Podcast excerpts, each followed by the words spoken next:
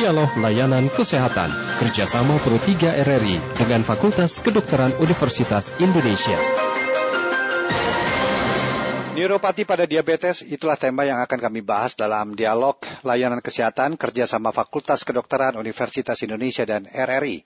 Dan kami akan membahasnya bersama dengan Dr. Nurul Fadli SPS, dari Departemen Neurologi. Dan nanti kami akan undang Anda untuk dapat berinteraksi bersama dengan narasumber kami di 021 352 3172, 021 384 4545, 021 386 6712. Dan juga dapat melalui pesan WhatsApp kami di 081 399 399 888. Segera kita mulai dialog layanan kesehatan pagi hari ini. Dr. Nurul Fadli, selamat pagi dok. Selamat pagi Pak Rudi. Iya, apa kabar dok pagi hari ini? Alhamdulillah baik Pak. Baik, ya. hmm. baik dok. Neuropati pada diabetes. Sebenarnya apa yang dimaksud dengan neuropati itu dok? Ya, uh, jadi neuropati itu adalah salah satu tanda ada kerusakan pada sistem saraf, terutama sistem saraf yang uh, perifer atau di daerah uh, ya sudah keluar dari otak atau dari sumsum tulang belakang.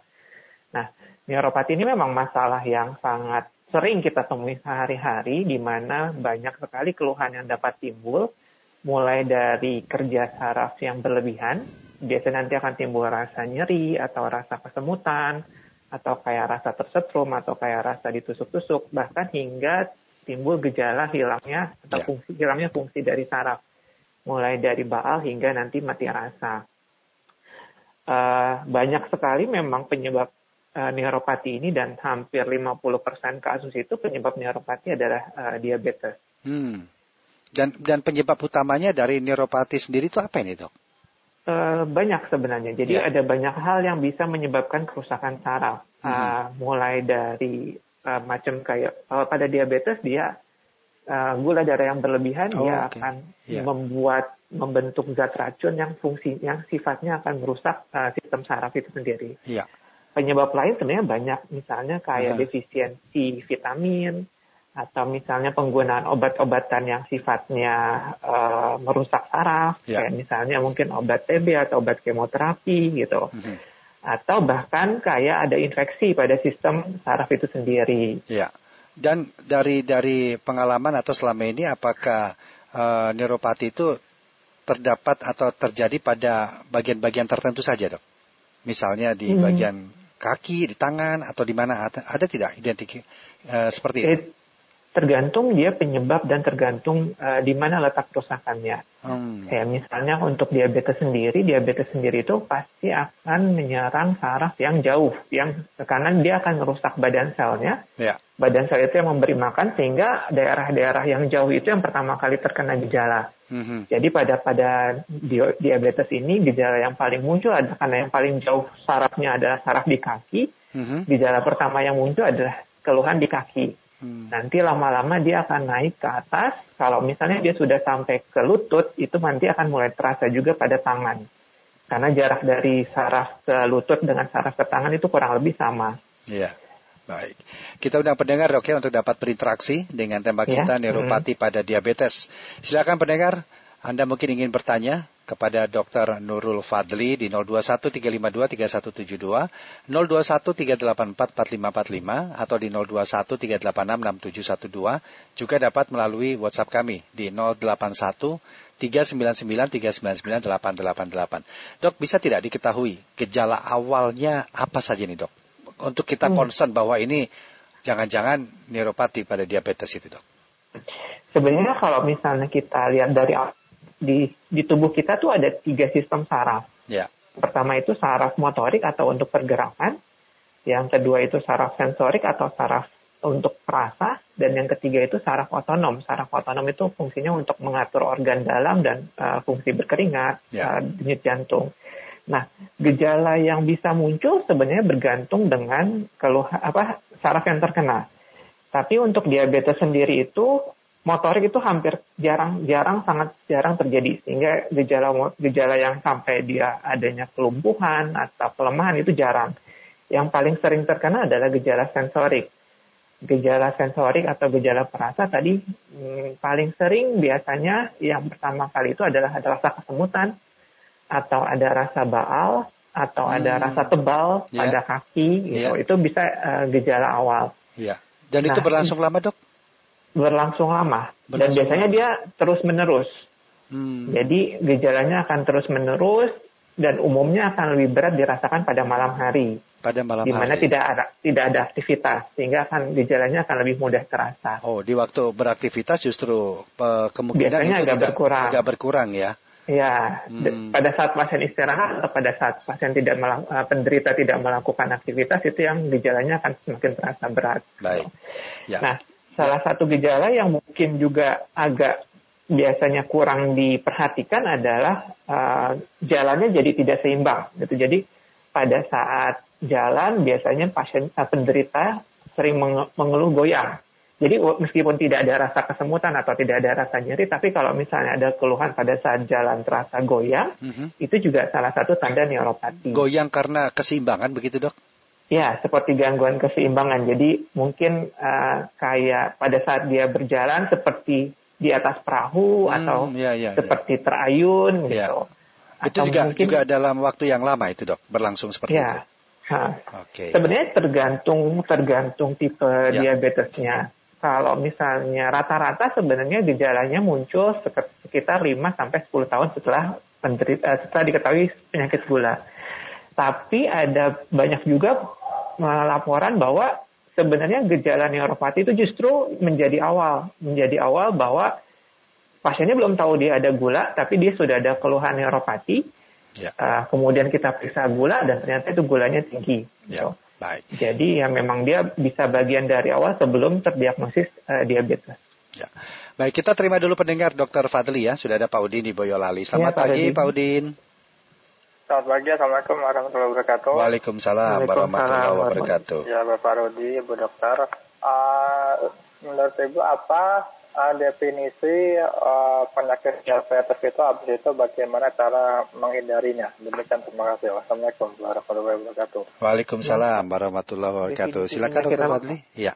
Uh, definisi dari diabetes dan bagaimana cara menghindarinya. Oh ya.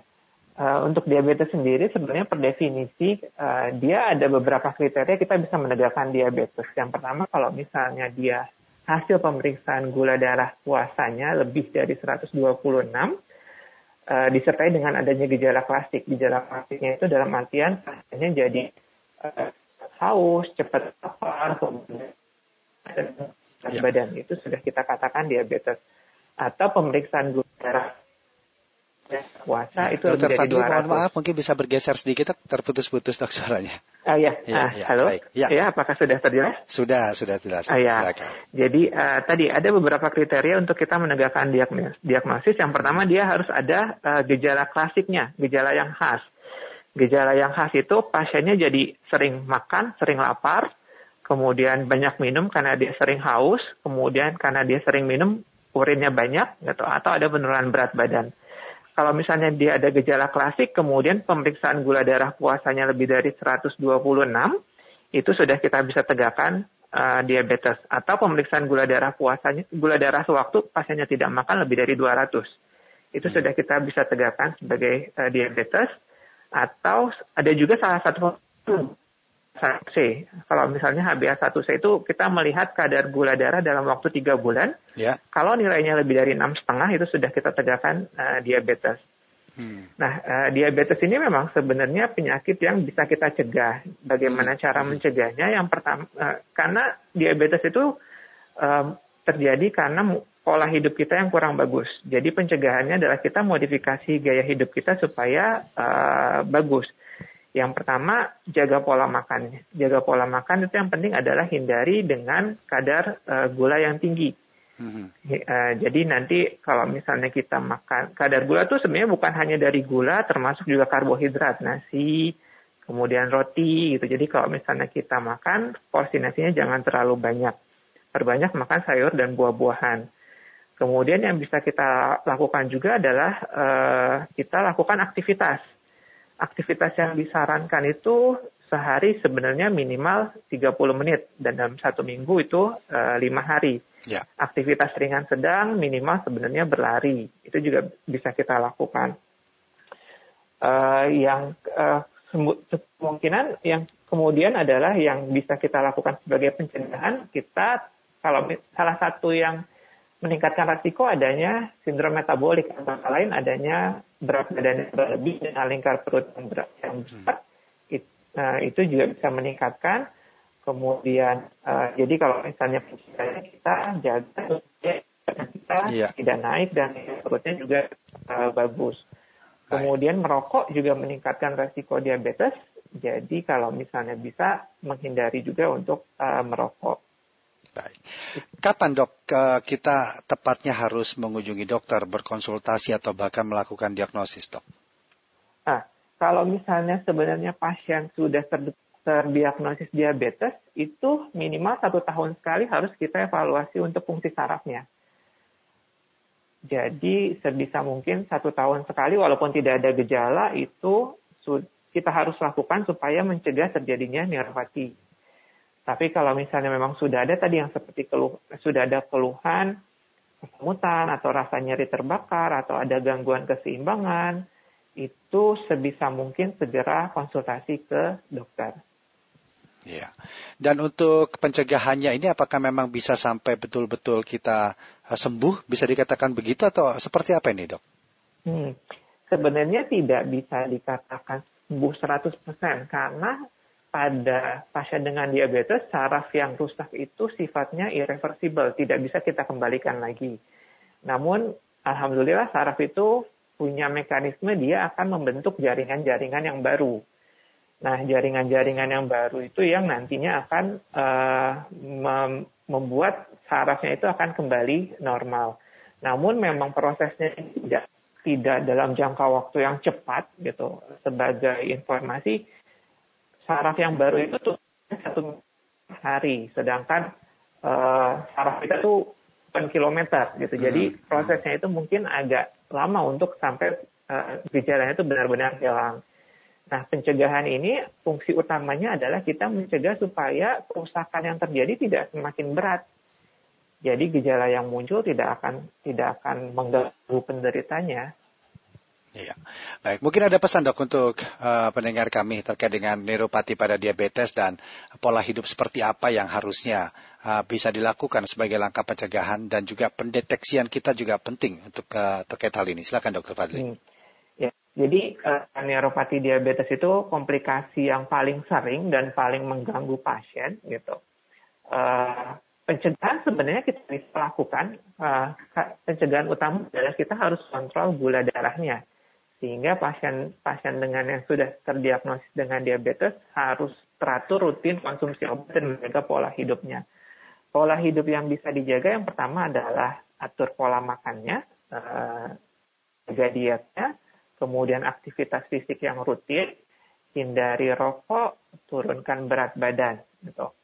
Dan segera apa uh, segera ke dokter apabila memang ada keluhan uh, gejala uh, neuropati yang tadi sudah saya sebutkan. Pemeriksaan walaupun memang walaupun tidak ada gejala tapi sangat disarankan untuk diperiksa kondisi sarafnya tiap tahun pada penderita diabetes agar kita lebih cepat mengatasi jika memang sudah terjadi kerusakan. Ya. Baik Dokter Nurul Fadli, terima kasih dok ya sudah berbincang ya. bersama kami dalam dialog layanan kesehatan dan semoga apa yang disampaikan bermanfaat buat kita semua dok. Terima kasih dok. Ya, terima kasih ya. Pak Rudi. Ya.